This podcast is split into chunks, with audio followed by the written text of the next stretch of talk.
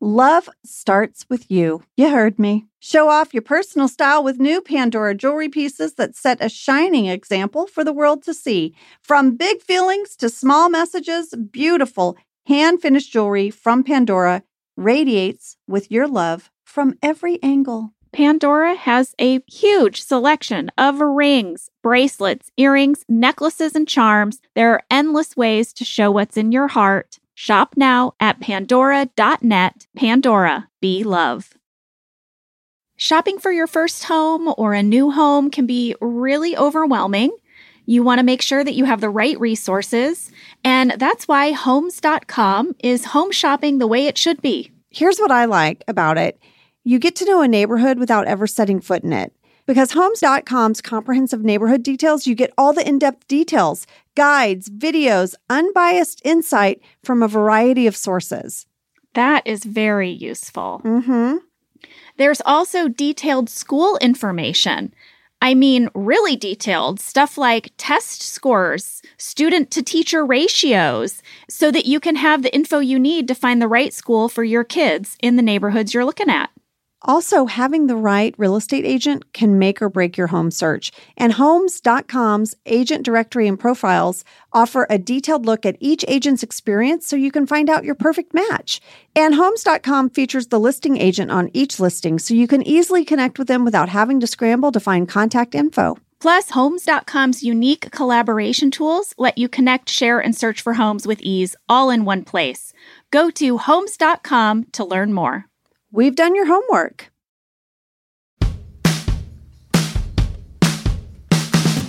I'm Jenna Fischer. And I'm Angela Kinsey. We were on The Office together. And we're best friends. And now we're doing the Ultimate Office Rewatch podcast just for you. Each week, we will break down an episode of The Office and give exclusive behind the scenes stories that only two people who were there can tell you. We're the Office Ladies. Hi, lady. Good morning. Good morning. Wow, you're in a chipper mood today. I'm very chipper. I mean, I have been up since 8 a.m. with a plumber, but that didn't stop me from being excited and happy to be here. I love it. Mm-hmm. Unfortunately, Sam has the hiccups. He does. Do you have a hiccups cure? Because I have one. Hold your breath? No. No. You take 10 teeny tiny sips of water Okay. And Okay. then stop and then do it a second time. But you take the teeniest sip and you swallow it completely, and then you take another teeny sip. All right. I'm gonna. I'm doing it now. Sam. Okay, let us know. All right. Well, while Sam is sipping his tiny sips of water, I'm going to tell you there it is. We just heard the hiccup. We're talking about season eight, episode six, written by Daniel Chun and directed by Troy Miller. Yeah. Here is your summary. Dwight sends a ripple of panic through the Scranton branch when he introduces an accountability tracking device to the office software meant to reduce the number of mistakes being made. If they make five mistakes, an email will go out to Robert California revealing what the employees really think of him. Meanwhile, Gabe and Daryl compete for the affection of new warehouse manager Val. Sam, how's it going? He's sipping. It's it's still going. Okay. All right. Listen, my only other thing I know about hiccups is that if someone scares me, then they go away, but I don't recommend it. It's unpleasant. All right, here is fast fact number one. I got to speak with writer Danny Chun about this episode. He is so lovely. He told me that the core emotion that they were exploring with this episode was Dwight feeling underappreciated. Oh, Danny said that he really loved episodes that explored Dwight's sensitivity and how his feelings manifest in a kind of twisted and weird way because he's, quote, incapable of normal expression. Danny also said that the writers were very aware that Pam is the person who really understands Dwight. And yeah. they they made sure to have that come out in this episode as well. Yeah, I, I enjoyed all of those scenes. I always do. Danny also mentioned that in terms of this season, they were really toggling a lot between who was the subject of the A story. With Steve Carell, it was always Michael Scott. He was pretty much exclusively our A story. But with this season, they wanted to lean on different characters. Danny said one of the benefits of our shooting schedule this season was that the writers were able to figure things out and get kind of feedback in real time. Like we weren't that far ahead in terms of shooting an episode, having it air, feeling the feedback. And the writers liked the fact that they could kind of adjust things in future episodes Yeah. based on that feedback. And that was a lot of what they were doing this season. And he said, So you're going to feel it. You're going to feel them like trying things and then being like, Oh, maybe that didn't work, or trying things and being like, Oh, yes, we found something here. So I thought that was a really interesting thing to think about just in terms of season eight as a whole. Absolutely. I'm going to have that in mind now as we rewatch. Fast fact number two is all about the song that plays in our cold open this week, Closing Time by Semisonic. You know, we'll break down the cold open when we get to it, but this song is a big part of it. You know, Andy's going to walk around singing this song. He's closing up the office. We got a lot of mail about this song, and it was super interesting, and it's all stuff I did not know. Let's hear it. First of all, Kobe S. from Colfax, Wisconsin said Dan Wilson, the main songwriter and frontman for the band Semisonic, wrote the song when his wife was pregnant with their first child. He said people often think that this song is about being bounced from a bar, but it's actually about being bounced from the womb. What? Yeah. And Jennifer T from Milwaukee, Wisconsin said, I was listening to the podcast Song Exploder, episode 176 from January 2020. If you aren't familiar, Song Exploder features musicians breaking down a song and telling the story of how a song came to be. The episode about closing time did not disappoint. My perspective of the song has completely changed since I've learned the background and was surprised how sweet and touching it is. Jennifer goes on to say basically, lead singer Dan Wilson had a very premature daughter that had to spend Aw. almost a year in the hospital. The song was written during that time when the doctors encouraged him to take a break from being at the hospital and keep living his life. And the day they got to take their daughter home, coincidentally, was the day the song was released. Oh my goodness. So I have a couple of audio clips because I thought it would be fun to listen to the song and hear the lyrics with this new information. It just warms my heart. Closing time was like, we're out of this hospital. Yeah. Yeah. All right. So here is clip number one.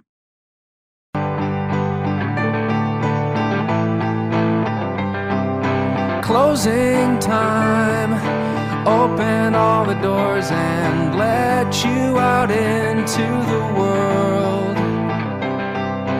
Closing time. Turn all of the lights on over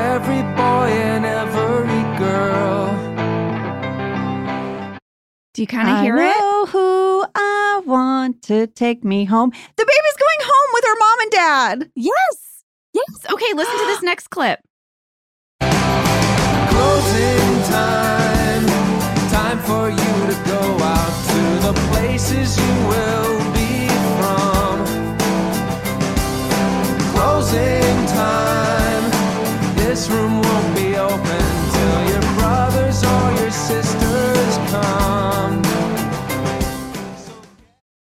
See? The the Yeah. womb. The womb is not going to be available again until some brothers and sisters come Yes. because you're leaving. You're going out. Time. My Yeah. vagina shut down Yes. for a bit. Your uterus. Uterus. You- Yeah. oh. I mean, I think they, they both are shut down after childbirth, let's face it, For a while. for a while. Yeah. It's a good idea. Aw, so sweet. That's so sweet. So sweet. I watched a whole clip of him telling the story during a live concert, but then I also watched their music video for this song. And Mm. in the music video, they are shutting down what looks like a restaurant or a bar.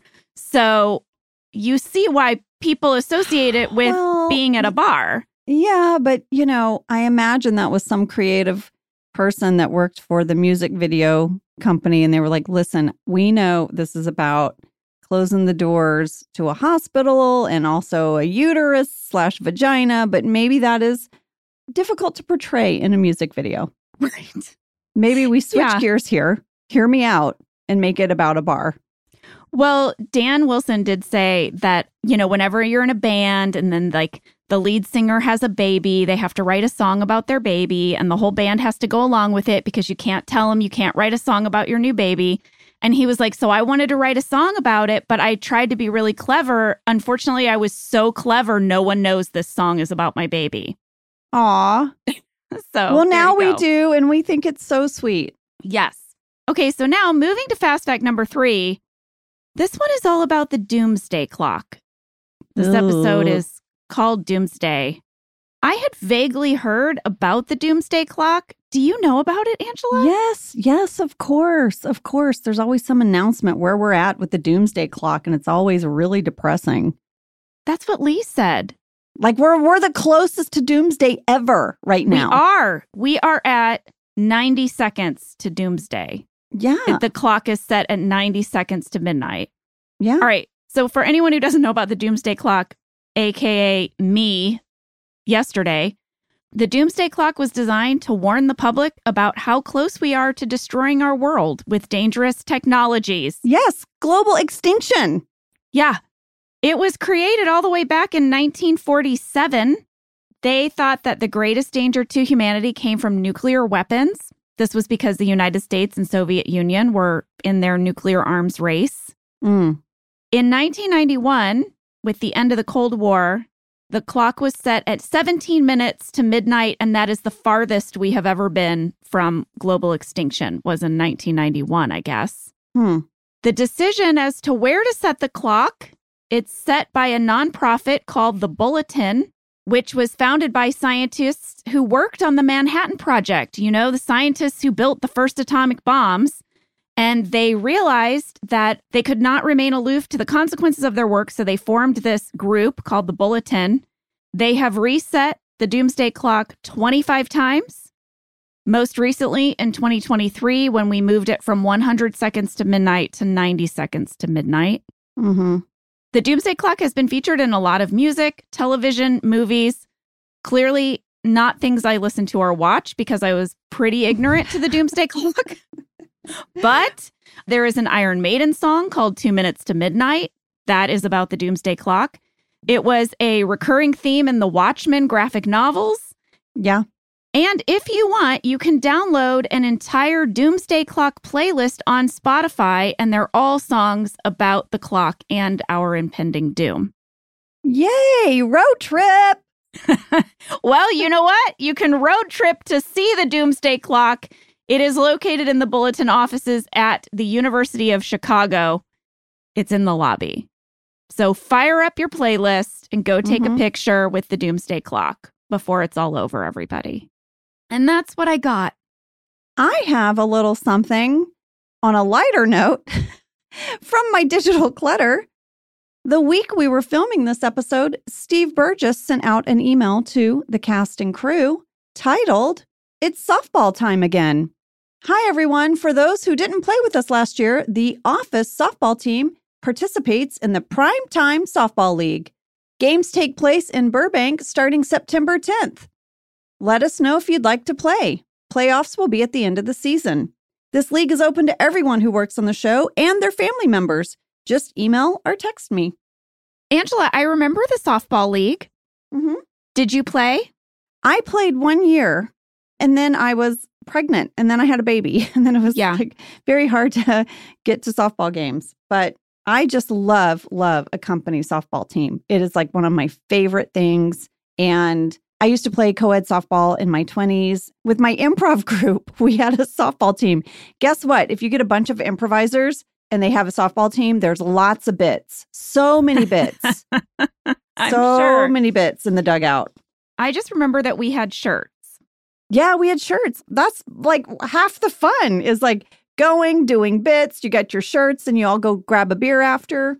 Come on. It's the, the, best. softball is like fourth on the list of things that are great about the softball league. Yeah, exactly. All right. Well, I guess we should take a break and then we will be back. Sam, do you have a hiccups update for us before the break? I unfortunately still have the hiccups. Oh, oh my my, gosh, Sam. I know. Cassie, do you have any ideas for hiccups? Um, I always just hold my breath for 30 seconds to a minute, and that does it for me. Yeah, that's where I start. I start with holding my breath. Have you done that yet, Sam? No, I'll hold it right now. I'll hold it through the break. All oh right, gosh, we'll be back in just a second.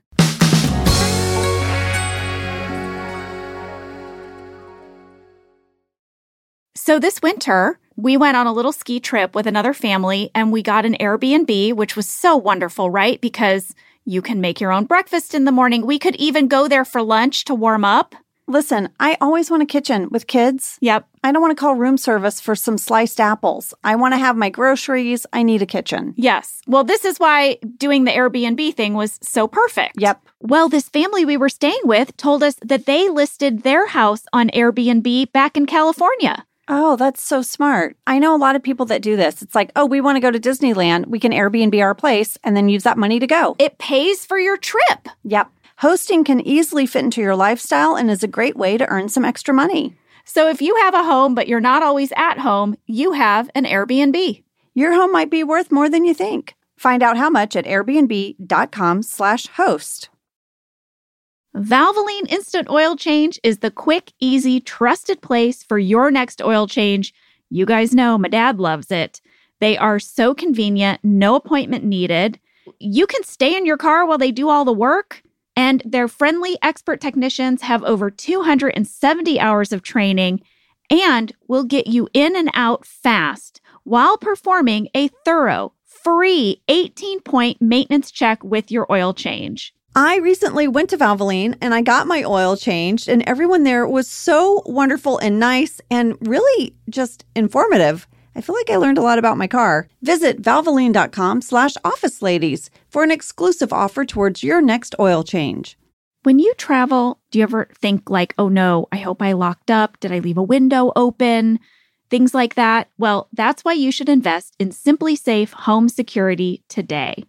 SimpliSafe was named Best Home Security System in 2024 by the US News and World Report, and Newsweek ranked it Best Customer Service in Home Security. Well, you all have heard me talk about SimpliSafe because it really is simple and it does make me feel safe.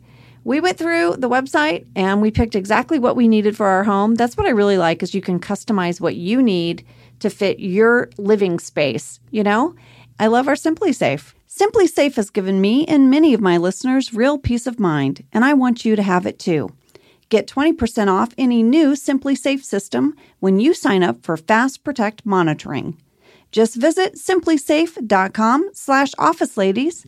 That's simplisafe.com slash office ladies. There's no safe like SimpliSafe.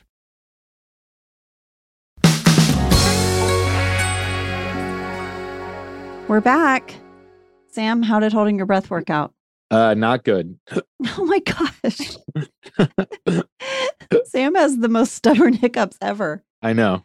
All right. Well, we'll check in with you in a bit. Here we go. It's the start of the episode. Andy is flickering the lights like an old bartender. To me, this was very reminiscent of his character in Threat Level Midnight. Mm. Threw the Yes. towel over his shoulder, kind of had the same voice. Mm hmm. Yeah, Danny said that they like to lean into Andy's love of singing and performing because that really differentiated him from Michael Scott. Yeah. I mean, they both love to perform, but very differently. I did call this scene, Excuse Me, What? Mm-hmm. Yeah. Here's my excuse me what. First of all, after Andy turns on the boombox, Erin is so excited. She's like, whip, whip, whip, like that. I'm like, Yeah. what, what, what happened to last week? Last week in Spooked, she was wrecked at even being around him. And look, I know they hugged at the end. I know, but come on. Is she already to what, what status? I have an answer for you. Oh, I want to hear it. This episode was the third episode we shot this year. We shot it mm-hmm. before Spooked. We played it out of Oh. order. So there's a few storyline things that might not work exactly as you would expect. The Andy Erin, for example. Yes, Mhm. exactly. Well, thank you for that. This is also why my belly is smaller this week again. Oh, right. Well, my other, excuse me, what? From this scene is at 13 seconds, Erin is faxing from a fax machine by the water cooler. Yeah, Excuse me, what? I guess the other one was being used. How many faxes do we have going on here? I don't know. Andy is going to have a talking head where he says every office needs an end of the day tradition. Something to tell you the day is over. Otherwise, you go home and the night just feels like more day. It's weird. Well, we got a lot of fan mail about this cold open, Angela. And this one got me thinking. This is from Julie H. in Lancaster, Pennsylvania, who says, Why isn't everyone eager to leave? Why aren't they packing up for the day? Don't they want to go home? It seems odd for this bunch. That's a great observation. Yeah, I mean, it's five to five. I feel like, listen, I know that we had to be annoyed by Andy singing, but I don't know. I feel like this would trigger me to be happy because I, I would be like, goodbye. Yeah. I mean, your boss singing to you every day would get old. It would. if you sang to me every day when we finished the podcast, if you were like, put the microphone away, pack up your laptop, I'd be like, oh my gosh, okay, we get it. Well, here's something I remember from shooting this, which is that I had closing time stuck in my head for the rest of the week. Oh, for sure. And after we rewatched this episode, it has been in my head all this week as well. So, yes, I think it is maddening. I get why Dwight puts on a set of headphones to Yeah. try to block it out. It makes sense to me in that way. Pam really cracked me up in the scene because it I felt like she was speaking to me. I can hear a song over and over and over. I'll like retain four words. Like I'm I'm horrible. I drive my husband crazy because he knows every word to every song. So when she was like, and home and home and home and home. Yeah, exactly. We had another fan question from Michelle W. in Manhattan, Kansas, who said, I always find it so interesting to see how much certain songs can cost in an episode. How much did closing time cost? Mm. Well, Michelle, you know, this scene really doesn't work without closing time. And this was in our table draft, it was in every draft of the script. And we paid $25,000 to get this song. Steve Burgess said nowadays, getting song rights is not as expensive as it was back then. We were kind of at the peak of the Hmm. industry in terms of paying for rights.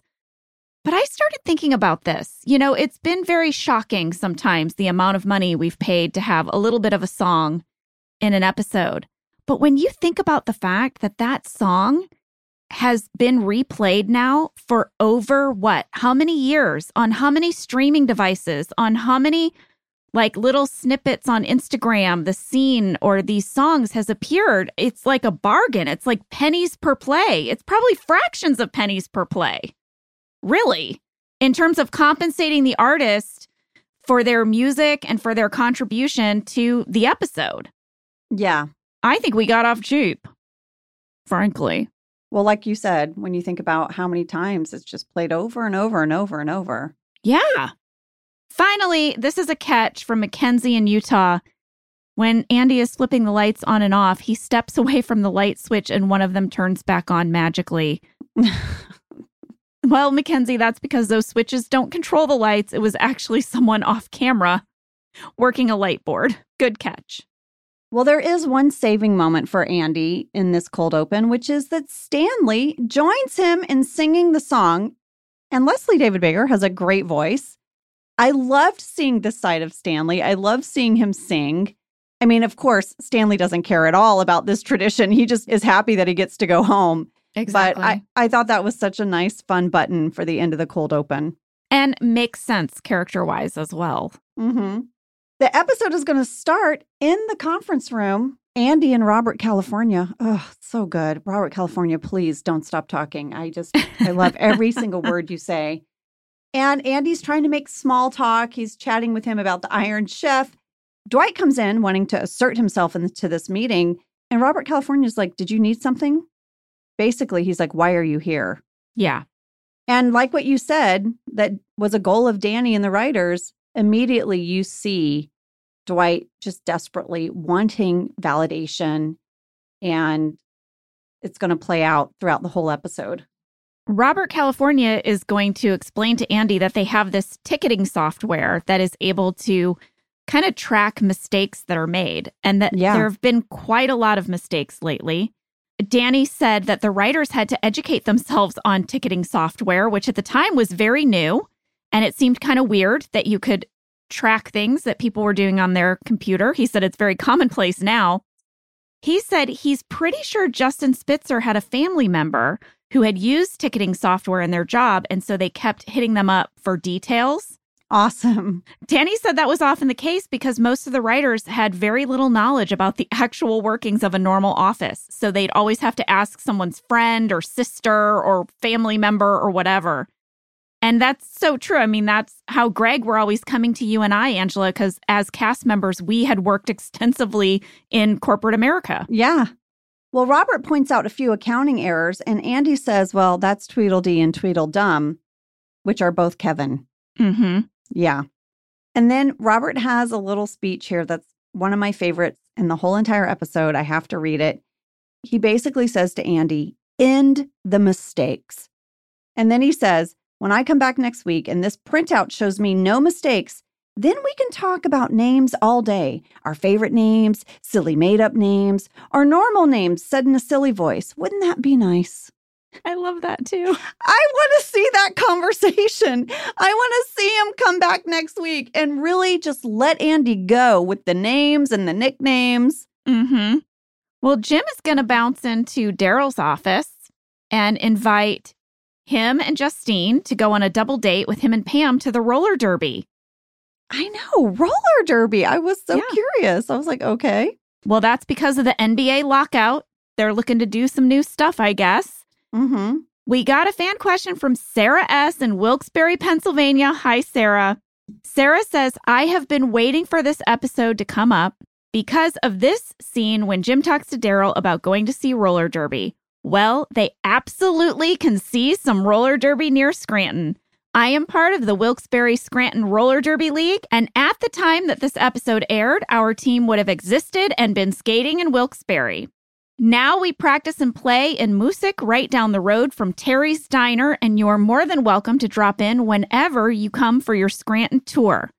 Signed Sarah, and then her roller derby name is Alexander Slamilton. Slamilton. Mm-hmm. Sarah, I would love to come and I'd love to bring my skates. Can I just go one lap around? Like I don't I don't With no bumps. All right, listen, in this scene, I have a catch. mm-hmm. It's Daryl's mug. I don't know if you noticed it, but it says CNC Condren and Company. No. What does that stand for? Listen to what this mug represents. It represents a company.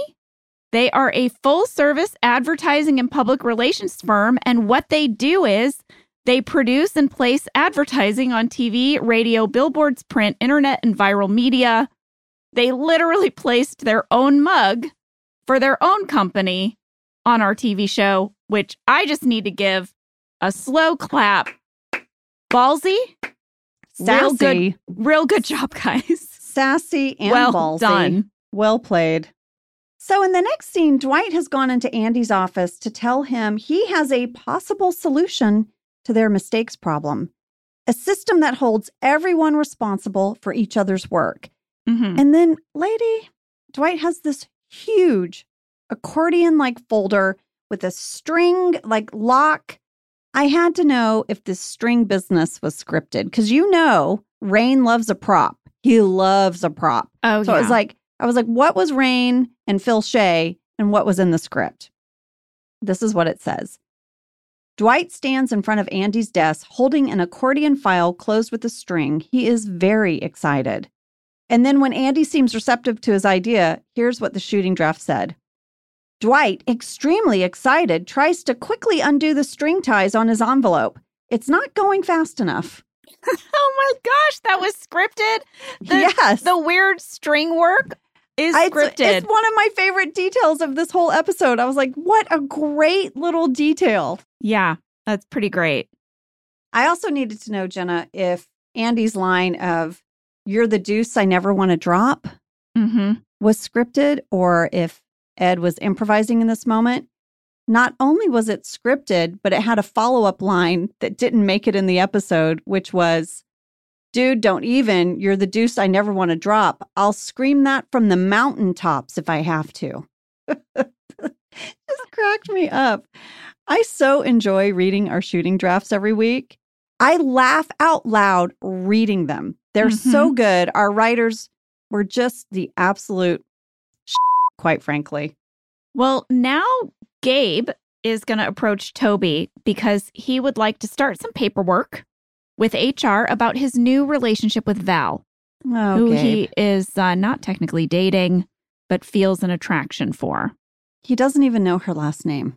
He doesn't, but she'll be Hmm. screaming it tonight, Toby's which like, Toby says she's going to be screaming her own name, which is a very funny line. And Gabe's like, hey, watch it. Yeah. Up next, there's going to be a conference room meeting, and I have a lot of Mindy breaking to report on.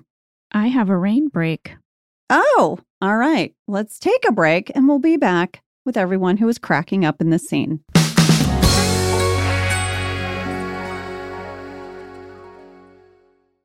I'm loving Hungryroot. Oh my gosh, yes, Jenna, we're loving Hungryroot too. They've got fresh produce, high quality meat and seafood, snacks, smoothies, sweets, ready to eat meals, kids' snacks and meals, and vitamins and supplements. Well, I took the quiz over on Hungryroot, and oh my gosh, they nailed it. One of the things that I really wanted was I wanted a salmon dish that was quick and easy. I said I wanted to cook food in less than 12 minutes. I was very ambitious. This was one of the choices. And they sent me a miso salmon that, oh my goodness, it blew my mind. And it was easy. It was maybe five ingredients. So tasty, so fresh. I loved it. Right now, Hungryroot is offering Office Ladies listeners 40% off your first delivery and free veggies for life. Just go to hungryroot.com slash office ladies to get 40% off your first delivery and get your free veggies. That's hungryroot.com slash office ladies. Don't forget to use our link so they know we sent you. Your home is your creative canvas. It can be an expression of your unique style, and only Wayfair has everything you need to bring that vision to life. All right, we just got my daughter the cutest cozy swivel chair, and it's like fuzzy and it sits in the corner of her bedroom. And I love it. Well, Wayfair makes it easy with fast and free shipping, even on big stuff like your fluffy chair, Ange. They'll even help you set it up. Every style is welcome in the neighborhood. Visit wayfair.com or get the Wayfair mobile app. That's W A Y F A I R dot com, Wayfair, every style, every home.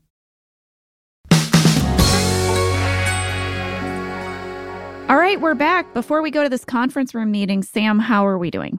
Uh, I still have the hiccups. You're kidding me right now. No, I'm serious. I still have them and they're bad. Have you ever had them this bad before? Yeah, I is get this them. common for you? yes, yes, it is. What do you do? I just ride it out. I just ride it out. I mean, Sam, we've been talking to you since 9:30 this morning. So you've had them now an hour. Yep. For that we know of. Like Yeah. how long have you had them before? Like has it been all morning? Yeah, since I got up this morning. Wow, Sam, that's epic hiccup. I know. Yep. Do you think that exerting yourself physically would help you get rid of the hiccups? Like if you went to the gym and did I'll some find out. weightlifting? I'll find out after this episode. Okay. Oh, buddy. If they All right. aren't over by the end of this episode, I'm going to need you to text me when they're gone. I will. I okay. will. I'm going to need that closure for you I will. and for me. Yeah. All right, Angela, let's get into this conference room meeting. What do we got? Well, Andy's going to start off by complimenting everyone. He's like, hey, you're doing amazing, but you're also being really sloppy. And he's going to let Dwight introduce the accountability booster. But I want everyone to go to seven minutes because Mindy is breaking at seven minutes.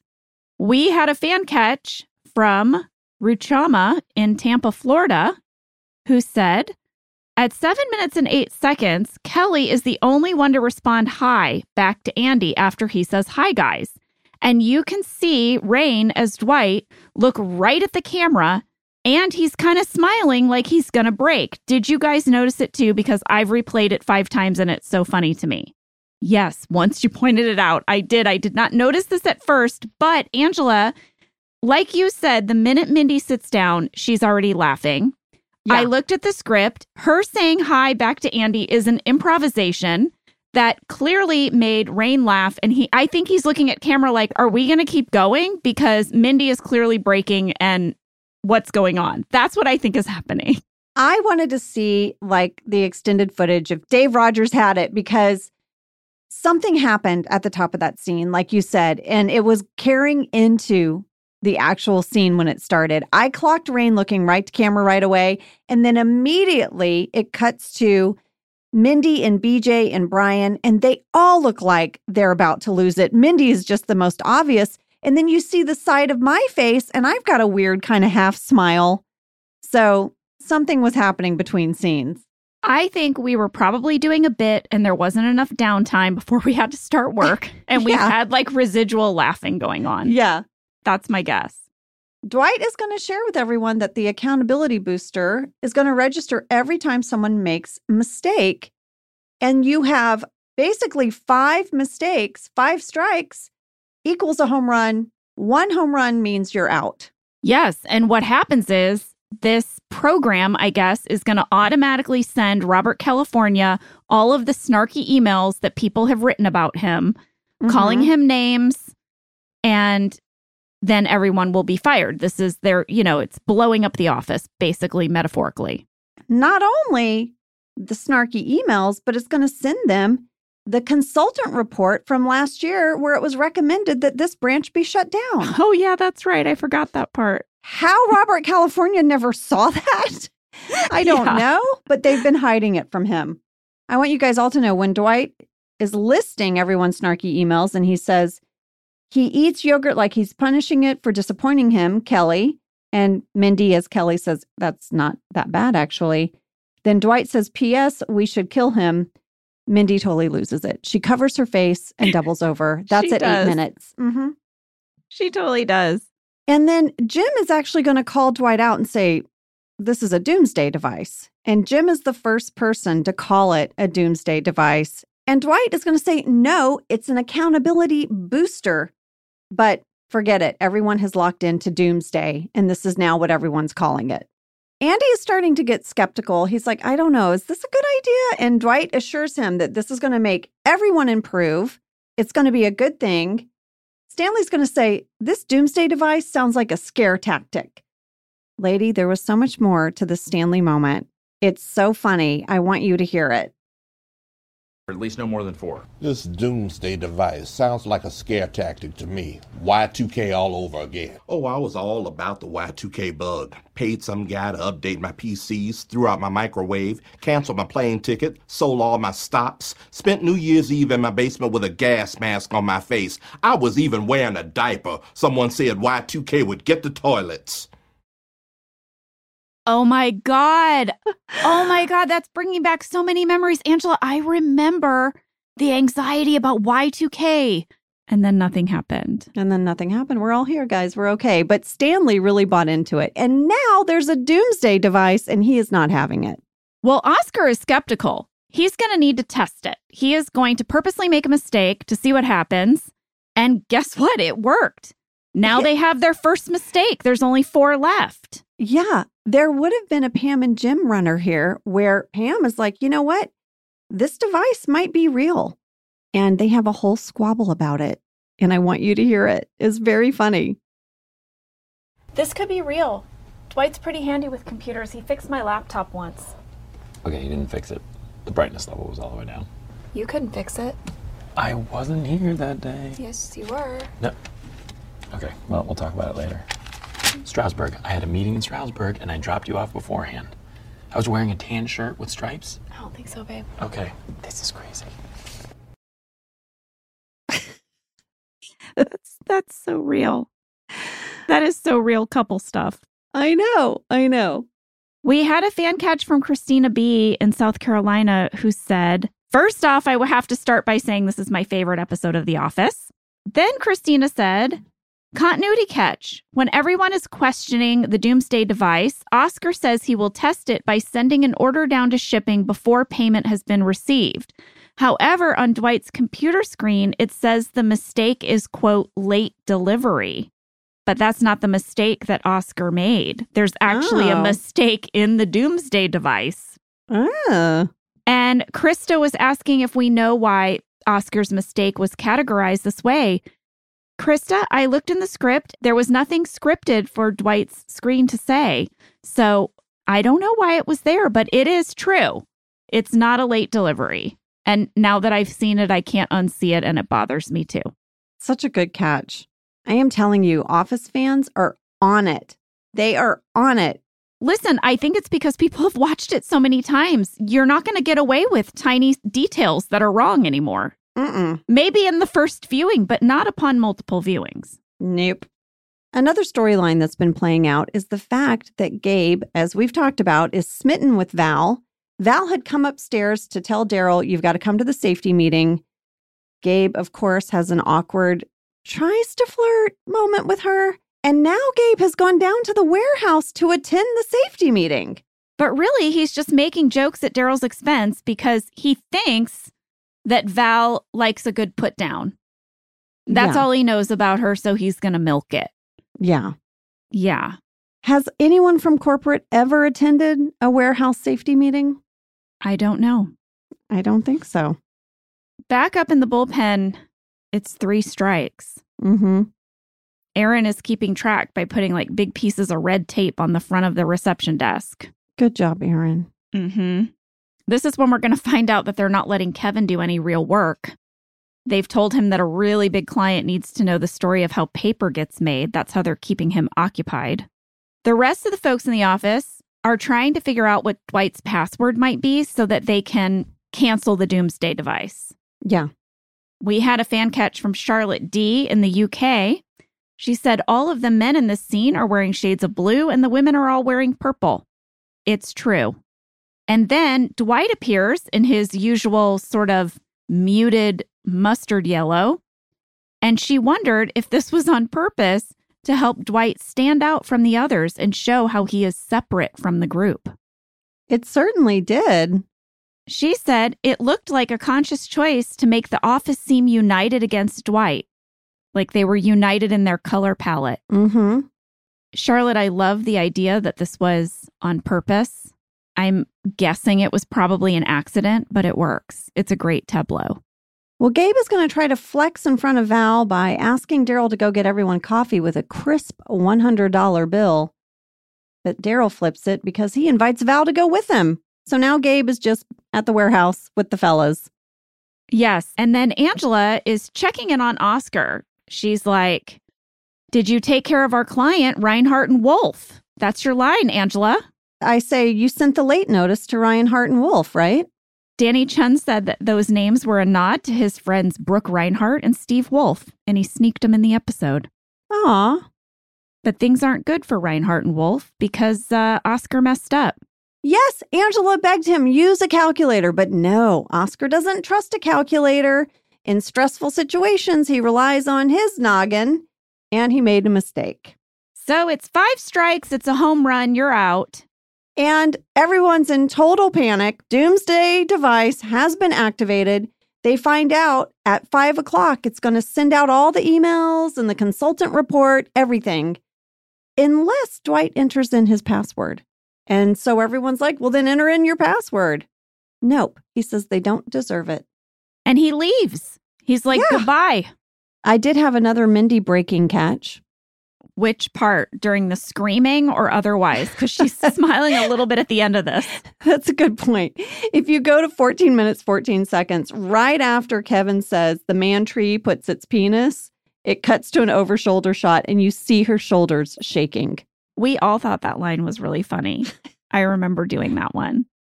So Dwight has left, he's bailed, and now they're trying to figure out how do we coax this code out of him? How do we get him to stop this? It's going to involve Andy, Pam, Erin, and Kevin going to Schrute Farms. They come upon him and he is digging a giant hole. It turns out it's a grave for a horse. How did you get through that? I would have laughed so hard the minute he says, and if you hit something, it's probably another horse. If you hit another horse, you've dug too far. yeah, exactly. Well, lady, we did not get through this scene. It was so funny. I had instant memories of it when I watched it again because there were also alts. In addition to getting what you saw on the screen, we also had to shoot this. Pam says, Oh no, your horse died? And Dwight said, No. If you wait for the horse to die, the corpse is sitting out for days for the other animals to see. Once the animals know about death, it's all over. We couldn't get through that. And another one was when Pam said, Oh no, your horse died. Dwight said, No, I'm trying to trap some horse grave robbers. So he was digging a fake horse grave as a trap. Oh my goodness. Well, I'll tell you guys, we shot this out at Disney Ranch, and we actually shot this the Friday before we shot Garden Party. And Steve Burgess says the reason the camera never really pans very far to the left of Dwight's farmhouse is because they had already started setting up the tent for Garden Party, and we had to keep it out of frame. We had a very limited like shooting area because we were already in prep. Well, while you guys are all at Schrute Farms trying to talk Dwight into giving you the passcode, Jim has been sent on assignment to keep Robert California busy and not looking at his phone so he doesn't notice if he gets emails, right? At five Mhm. o'clock. And the task is go play squash with Robert California. Erin is like, he's somewhere either eating squash or playing squash. Mhm. So Jim is on the case. There was actually a deleted Jim talking head where he shares how much he knows about squash, and I want you to hear it. I've never played squash, but I've seen it in countless 80s movies, and it seems like the most common mistake is that you serve too hard and hit yourself right in the squash balls. So, as long as I don't do that, I think I'll be all right. That's a very funny talking head. That's all he knows about squash. And when he arrives, he's actually ripping the tag off his racket. He's Yes. clearly never played, although he tells Robert California, like, hey, I play all the time. It starts a very funny runner between the two of them. And, lady, I have a little digital clutter to share here. Oh, yeah? Yeah. You and I did not work on the squash shoot days. Okay. Guess what we were doing?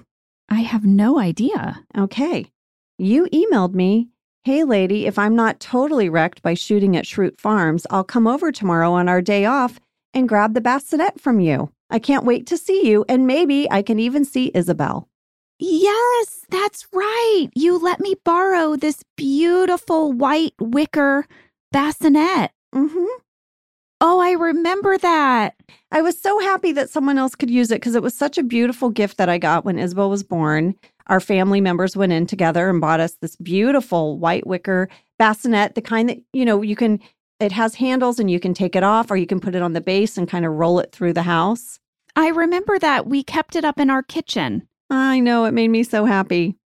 So back at Schrute Farms, everyone has helped Dwight dig his horse grave. And they're tired. And Pam asks if they can come inside for a little water. She's going to talk about how, oh, I forgot how pretty it was in here. It's so lovely.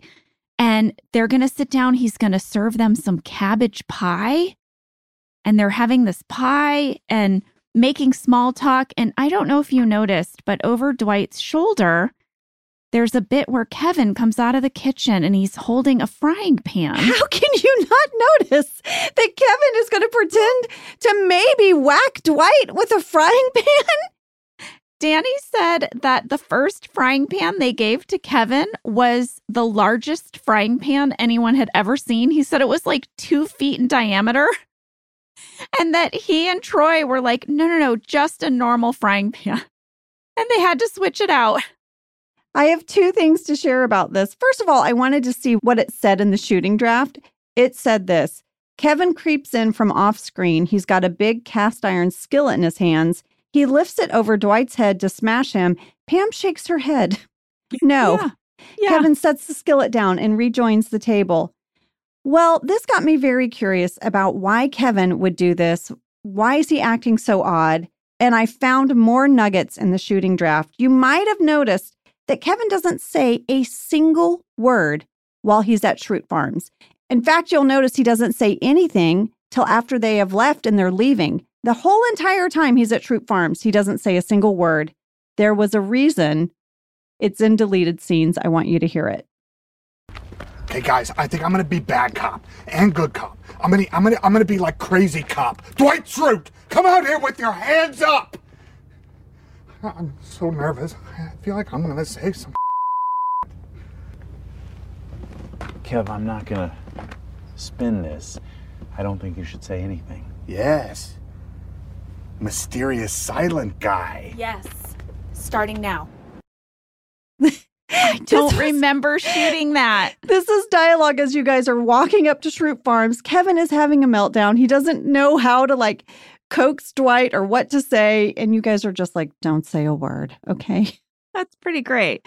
But that's why when he's like, I don't know, nothing's working, I'll get a skillet.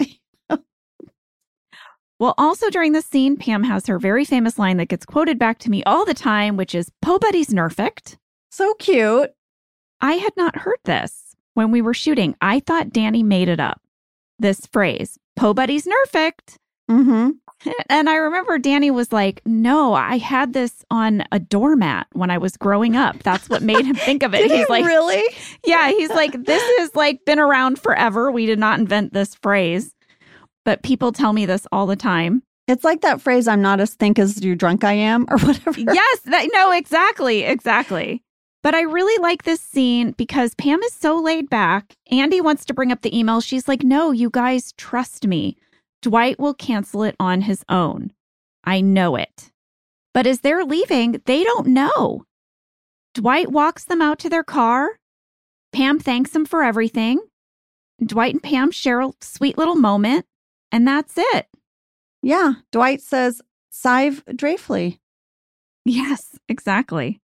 While all of that was happening, Darryl and Val are going to return back to the warehouse. They have coffees for everyone. And Gabe sees his moment. He's going to make his move. He's going to say, So tonight I was thinking, I'm going to go to the cemetery. I'm going to drink a little wine. And I thought maybe you'd like to come with me. Val's like, Are you asking me on a date? Gabe says, Yes, I am. And then she very practically says, Hey, I don't date coworkers. It's not personal, it's a matter of policy. Darryl, of course, overhears all of this, sort of planting the seed for a later storyline. But Jenna, I just got so hung up on the fact that Gabe thinks a fun first date is going to a cemetery and drinking wine. Lady, that line triggered a memory for me of one of my worst dates I ever went on. Mm-hmm. I was out of college. I was living back in St. Louis. I was trying to date, and I met a guy in the food court at the mall. Yeah. He was very cute, and I was there shopping by myself, and we were a little flirty. And he asked me if I would like to go to dinner with him. And I said, Yes, I'd love to. Here's my phone number. So he calls me, and I'm thinking he's taking me to dinner. So, guess what I didn't do before our date? Eat food, right? Because I'm going to dinner. Where did he take you? Did he take you to a cemetery? He took me to his place. Red his flag. place Red flag. Being the basement of his parents' home. Ah! And I said, Where's dinner? And he said, Oh, I thought we could order some pizzas later, but first, let's walk up to the train tracks and get stoned with some of my friends. Oh my gosh. Oh my lord. And I said, How about you just take me home? Because I'm fing starving and I don't want to get stoned with you and your friends at the train tracks and maybe eat pizza later. I don't know. What's, I mean, I tried. I was trying. You date. were trying. You were trying. Listen, I got very curious about what people are doing for first dates these days. And people are really going for it. They're thinking outside the box. I just want to read you a few date ideas. If you want something to do that's not your normal first date, this was on list25.com. Are you ready? Here are a few. Okay. A Nerf war. My God. Mm-hmm.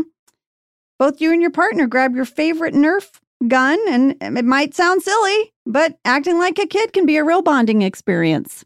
This is a horrible idea. I know.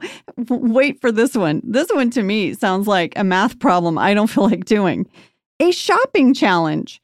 Grab $20 each and hit your local grocery store. Your job is to buy creative menu items or something you think your partner would enjoy, and then set a time limit and meet back up together at the grocery store. These literally sound like things I do with my kids on the weekends. like The we've done one- these things.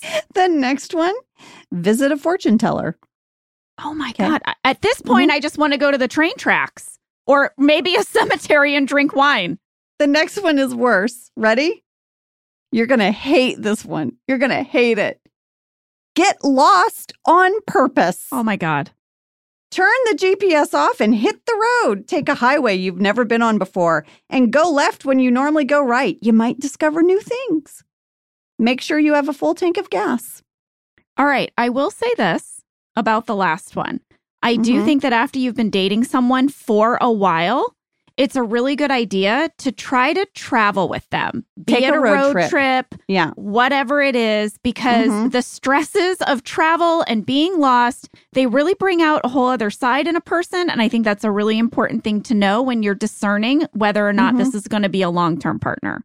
So I agree. I agree. that's agree. not a bad date for maybe date, I don't know, like in a couple months in. okay, I have a few more, but I'm going to do them rapid fire. Ready? Okay, go ahead. Where else am I going on these amazing dates? Wrestle and jello. I mean, what? Go kart racing. Okay, yes. Go berry picking. Take a Segway tour. Volunteer together. Mhm. And last but not least, this one I think we can get behind do a wine and canvas night. sure. Mm-hmm. Yes. But yeah, wrestle and jello, shopping challenge. I don't know. How much jello are I you mean, making? What are you ha- putting it in? I would go berry picking. Yeah. All right, should we get back to the squash court, Angela? Yes. Jim and Robert are going to play squash, and Jim clearly doesn't know how to play. We had a fan question from Melissa A. in Brooklyn, New York. Did John Krasinski and James Spader have to do any special training to play squash? Uh, Please tell no, me they did. They Oh, did not. They did Oh. not. Steve Burgess said we shot this at a real squash club called 360 Health in Reseda. They did absolutely no prep. And in fact, the ball was added in post. What? Jim and Robert are faking. He said they added the ball later to match their movements. And he said if you notice that when they stop playing to get the phone, there is no ball rolling around the floor, it just disappears. Oh my gosh. Mm-hmm. That's so crazy that there was no ball. Well, Jim is going to hit his squash balls, unfortunately. Mm-hmm. And there was no ball in that stunt. So John really sold it. Way to go, John. But you know, Robert is going to get a little ding on his phone, and Jim's going to have to go over and grab it. He clearly tries to break it by throwing it to Robert, but it turns out that it was just an email from JetBlue advertising some specials. It was Mhm. not the Doomsday device. Dwight canceled it. And then he has a really sweet talking head where he explains why. He says, you know, these aren't his favorite people. He wouldn't even call them friends. But, you know, to come over and help a guy dig a grave and eat his pie, you know, they clearly got to him. He's going to work with them forever, isn't he? Yeah. Well, Pam also had a talking head. I remember. It's really great. It's Yeah. so sweet. It's in deleted scenes. I want you guys all to hear it. Sometimes you just have to let people know they're being heard and valued. I don't get how everyone doesn't see that. Yeah. I mean, I feel like the writers saw you do that talking head and loved it. And it's part of the reason why Pam's character has the final talking head of the series. Because oh it, my gosh, that's so sweet, Angela. it it's true. When I watched it, I had that same feeling of just, oh, you know, my heart just was so warmed by the fact that these people are their coworkers, but they've become this misfit family, you know? Well, during these talking heads, there's a whole thing going on in the background, which is that Dwight is getting a hat out of the ground. This is a hat that the group gave him when they arrived. Yeah. It's a Sunoco hat, and we got a really cool piece of fan mail about this hat. It comes from Dan R. in West Chester, Pennsylvania, who said, When the Doomsday episode first aired in November 2011, I was working at the Sunoco Marcus Hook refinery near Philadelphia, Pennsylvania. And the day before the episode aired, the company communications director emailed all the employees telling us to be sure to tune in to the office because Sunoco made a special appearance. Everyone was excited to tune in, but after the episode ended, we were in shock. The storyline for the episode with potential firing of employees and threatening a shutdown of the branch, it really hit home because we were having some internal issues that were similar at the time. And I have been wondering all of this time for 11 years plus did someone write this episode knowing about our company situation or was it a coincidence? Oh my gosh. Dan, this is a coincidence. This is just, I think, every company all the time, right? Deals with these things. It's why we could do a whole episode about tracking mistakes or about potential Mhm. branch closures. This is kind of corporate stuff. For anyone who doesn't know, Sunoco is like, has gas stations in Yeah. Pennsylvania. Mhm. And the idea was simply that they wanted to pick something up as a gift for Dwight on their way. And they went to a gas station and they grabbed this hat. That's it. yeah. That was the motivation. Steve Burgess said we had to get permission to use the hat, and Sunoco Corporate gave their permission to see the logo. And Rainn Wilson even signed a couple of hats that they sent back for people to have. And all the feedback was just that they loved seeing Dwight wear one of their hats. It was as simple as that. Yeah. Well, all's well that ends well. The doomsday device is deactivated. Stanley, however, is now going to have to get a new brandy for his last day of work because yes, he, drank spent it the all. rest of the episode drinking it. I saw in the shooting draft that he actually starts pouring some for Phyllis, and the two of them are just sort of giddy in the corner. Perfect. Well, thank you guys so much for listening and sending in your questions and comments. Thank you to Steve Burgess once again for giving us behind the scenes details. And thank you, Danny Chun, for emailing with me as well. Yes, we hope you guys have a great rest of the week, and we'll be back next week to chat with you. Sam, hiccups? Unfortunately, going strong. Oh, no, Sam. I know. All right. All right. Well, if you guys have any remedies for hiccups, DM us, and um, we'll see you here next. Oh, no. I mean, I really hope that Sam doesn't still have the hiccups by the time this episode comes out. Oh, my gosh. I hope not, too. All right. Well, you guys have a great rest of the week. We'll see you next week. See you then.